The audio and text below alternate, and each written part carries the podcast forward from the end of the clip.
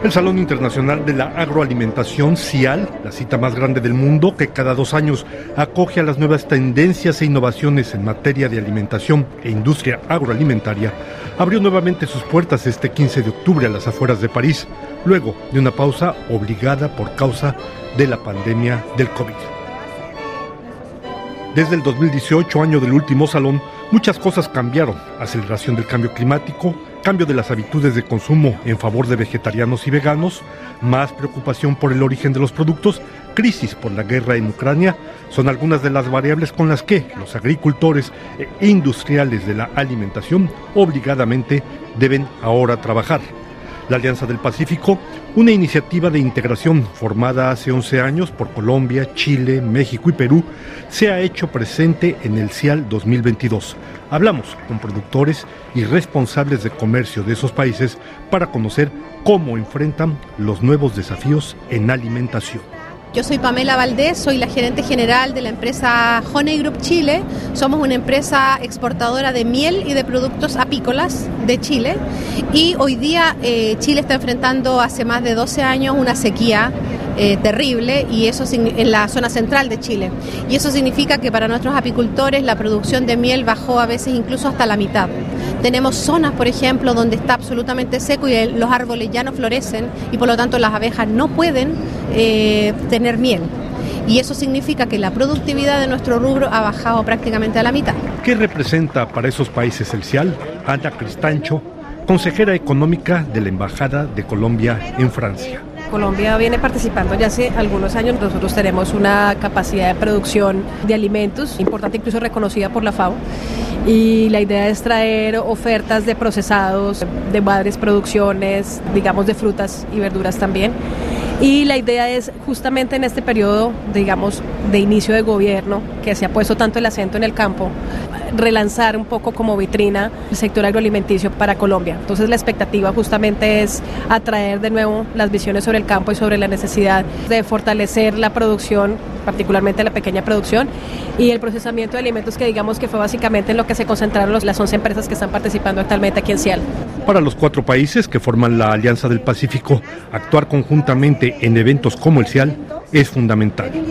Trabajamos de manera conjunta, muy estrechamente, sobre todo entre las oficinas de promoción comercial, para realizar acciones conjuntas que impulsen a los cuatro países en su comercio exterior. Beatriz Hernández encargada de asuntos económicos comerciales de la Embajada de México en Francia. Simplemente como dato decirles que la Alianza del Pacífico tiene una población de 229 millones de personas, es un mercado gigantesco y que representa una gran parte del comercio de América Latina. Tan solo los cuatro países de la Alianza del Pacífico, si los juntásemos, somos la sexta potencia a nivel mundial. Y eso se refleja en lo que estamos aquí representados en CIAL. Somos potencias exportadoras en el sector agroalimentario, en diversos eh, productos, en uva, en, vino, en tequila, bebidas alcohólicas, en, granos, eh, en fin, somos, estamos muy bien posicionados y trabajar de manera conjunta nos fortalece y nos impulsa en los mercados de terceras regiones o países del peruano y el de Cochayuyo. Tenemos acá un ceviche de salmón, salmón traído directamente de Chile, fresco. La preparación es similar un poco al peruano, pero este tiene otro tipo de condimentación.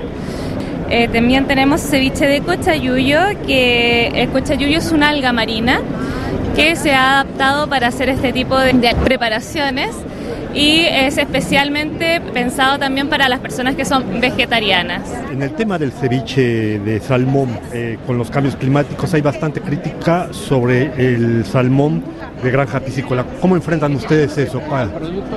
Lamentablemente no tengo información al respecto. Gracias. La invasión rusa de Ucrania y la guerra que desde el 24 de febrero afecta a ese país ha tenido consecuencias para los países de la Alianza del Pacífico, aunque sea de manera diferenciada. Luis Mayaute, ministro jefe de Cancillería de la Embajada del Perú en Francia. La guerra, digamos, de alguna manera nos, obliga a buscar nuevos mercados. Incluso también eh, nos generó problemas también, digamos, en cuanto al envío de contenedores. Buscar mercados alternativos fue, por ejemplo, uno de ellos. Recuerdo que en el caso de, Rusia puntualmente, la Unión Europea nos acogió contenedores que, digamos, que están destinados a este mercado ruso. Pero claro, nos obliga eso también a ser menos dependientes. La lección también aprendida de este capítulo es ese. El Perú, digamos, tiene diversificada su canasta, casi 60% de lo que exporta entre China, Unión Europea, Estados Unidos es una práctica, digamos, que sin duda la, menor dependencia posible es algo también que habrá que buscar en ese camino.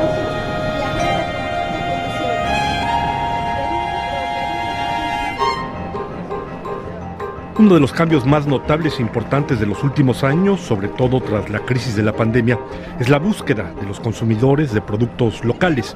¿Cómo responder a esa situación con productos que recorren miles de kilómetros? Rosario Pajuelo, directora de la oficina comercial de Pro Perú, Francia. Hay algo que no podemos cambiar. Todos los mercados, por supuesto, después de la pandemia, eh, ha surgido ese sentimiento localista.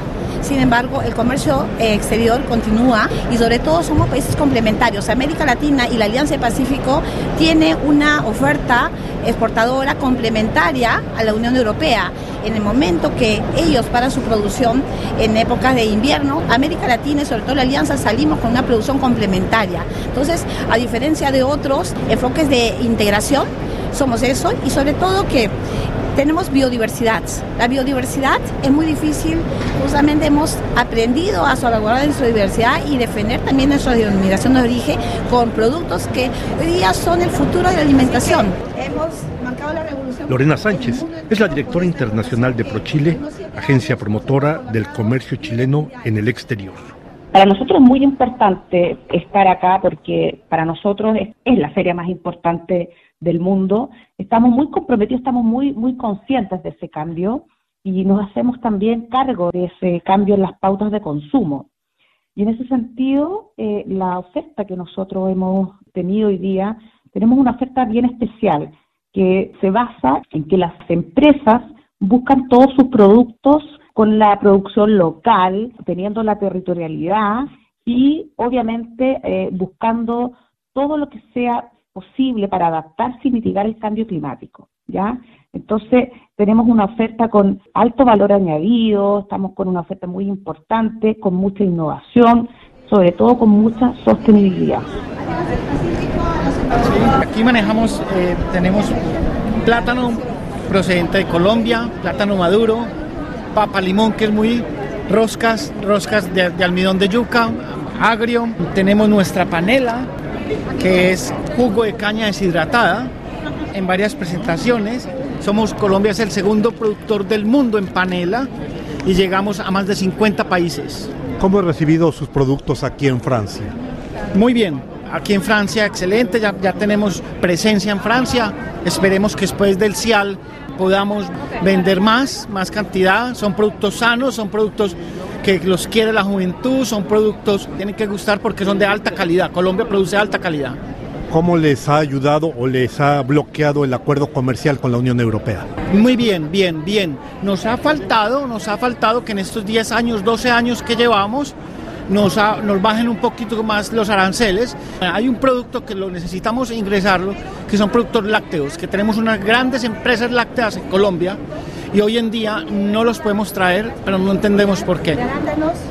Mi nombre es Jorge, Jorge Luis Pimienta y mi nombre es Alberto Mojica y venimos a presentarles la marca de galletas Gavetti que hoy por hoy es la marca más saludable de galletas en México.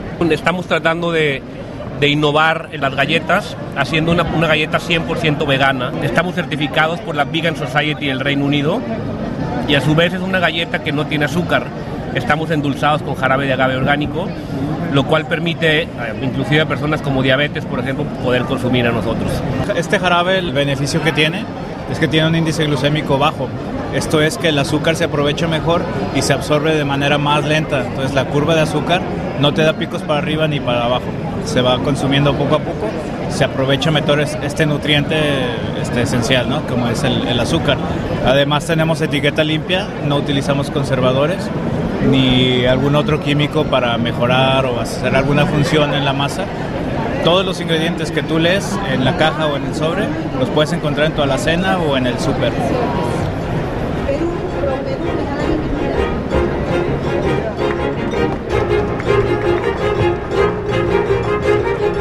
Los países de la Alianza del Pacífico tienen acuerdos de libre comercio firmados con la Unión Europea, es decir, también con Francia. Esos acuerdos son criticados por muchas organizaciones, pero para sus gobiernos significa un éxito. Beatriz Hernández, encargada de asuntos económicos comerciales de la Embajada de México en Francia. Pues, por ejemplo, algo que mencionó Rosario y que ya tuvieron ocasión también de visitar, traemos miel de abeja en polvo, eh, que es algo bastante novedoso. También traemos harinas vegetales y snacks eh, bio. Y también una, una, cosa que poco se conoce, que traemos insulina de agave, eh, que uno, por un lado, es eh, benéfica para gente diabética, pero también tiene muy buenas propiedades, eh, como ya sabemos del agave. Son los productos que, que, que más se distinguen el, hoy día en, en este CIAL de parte de México. El aguacate es uno de los productos cuya oferta es compartida por los cuatro países de la Alianza del Pacífico, ya sea fresco, en aceite, como crema u otra presentación. Pero la producción de aguacates exige utilizar miles de litros de agua, un recurso cada vez más escaso. ¿Cómo enfrentar ese desafío? Ana Cristancho, consejera económica de la Embajada de Colombia. Sí, evidentemente el agua es una preocupación, creo que para toda la producción, digamos por lo menos en nuestra región. El gobierno nacional ha hecho un esfuerzo exactamente por dar una prevalencia especial a los ecosistemas en cuanto a la vocación productiva de cada una de las regiones. Es por eso que ellos han propuesto, y es, es, una, es una propuesta que va en marcha, eh, en este momento unos diálogos regionales que se están planteando en Colombia para la formulación del Plan Nacional de Desarrollo, es justamente la formulación de planes de ordenamiento basados en el agua. Rosario Pajuelo, representante de ProPerú. México lidera la producción de aguacate mundial y Perú es el segundo y se ha posicionado segundo sobrepasando a otros países. Pero esto del uso del agua intensivo son los mercados que justamente la palta ha desplazado a muchos otros productos, se ha vuelto hoy día parte de la dieta diaria nos endilga que eh, tenemos demasiado uso de agua. Y no es cierto. En el caso de Perú se trata de una agricultura moderna que usa sistema de, de riego a goteo. Entonces no se necesitan grandes cantidades, no es cierto que usemos porque somos conscientes de la escasez y de la crisis de agua que se presenta, esto, pero sobre todo la modernización de nuestro agro. Las innovaciones tecnológicas y la llamada sobriedad ecológica son más que nunca necesarias para hacerse un lugar en un mercado mundial muy competido y cada vez más exigente. ¿Qué ejemplos aportan los países de la Alianza del Pacífico? Beatriz Hernández, encargada de Asuntos Económicos Comerciales de la Embajada de México. Traemos miel de abeja en polvo, que es algo bastante novedoso. También traemos harinas vegetales y snacks bio. También una cosa que poco se conoce, que traemos insulina de agave, benéfica para gente diabética. Son los productos que más uh, se distinguen en, en este CIAL de parte de México. Ana Cristancho, un producto innovador que venga de la parte del gobierno de Colombia, esta CIAL. Algunos de los cafés y otras especies que fueron presentadas están, digamos, de acuerdo con los estándares bio, pero también hay innovación en el sentido de los empaques con una reducción justamente estamos en épocas de, reducción de plásticos y de economía circular. Muchos de ellos son preparados y presentados para consumidor final con productos que son mezclas, eh, digamos, recicladas.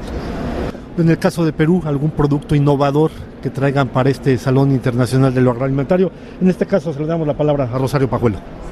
Acá hay un eh, producto estrella que son los croutons, crouton, que es un elemento realmente clásico de la cocina eh, europea, que son estos pequeños pancitos tostados que se eh, rocían encima de las sopas o las ensaladas. Perú lanza los croutons vegetales, ¿no? A base de bananos orgánicos, Perú primer exportador mundial de banano orgánico del mundo y certificación bio y ha sido seleccionado como innovación del CIAL de este año. Lo primero que pensamos fue la manera que fuera más asequible para, para Francia llegar y por eso se hizo el convenio de que el, el envase fuera desde Alemania para que tuviera más proximidad y les llegara más rápido. Creo que es súper importante estas instancias como esta feria para poder dar a conocer el producto y que también los franceses sepan que si bien es miel que ellos pueden tener, no es una miel que van a encontrar ni puedan hacer acá porque es un producto natural chileno del sur de Chile.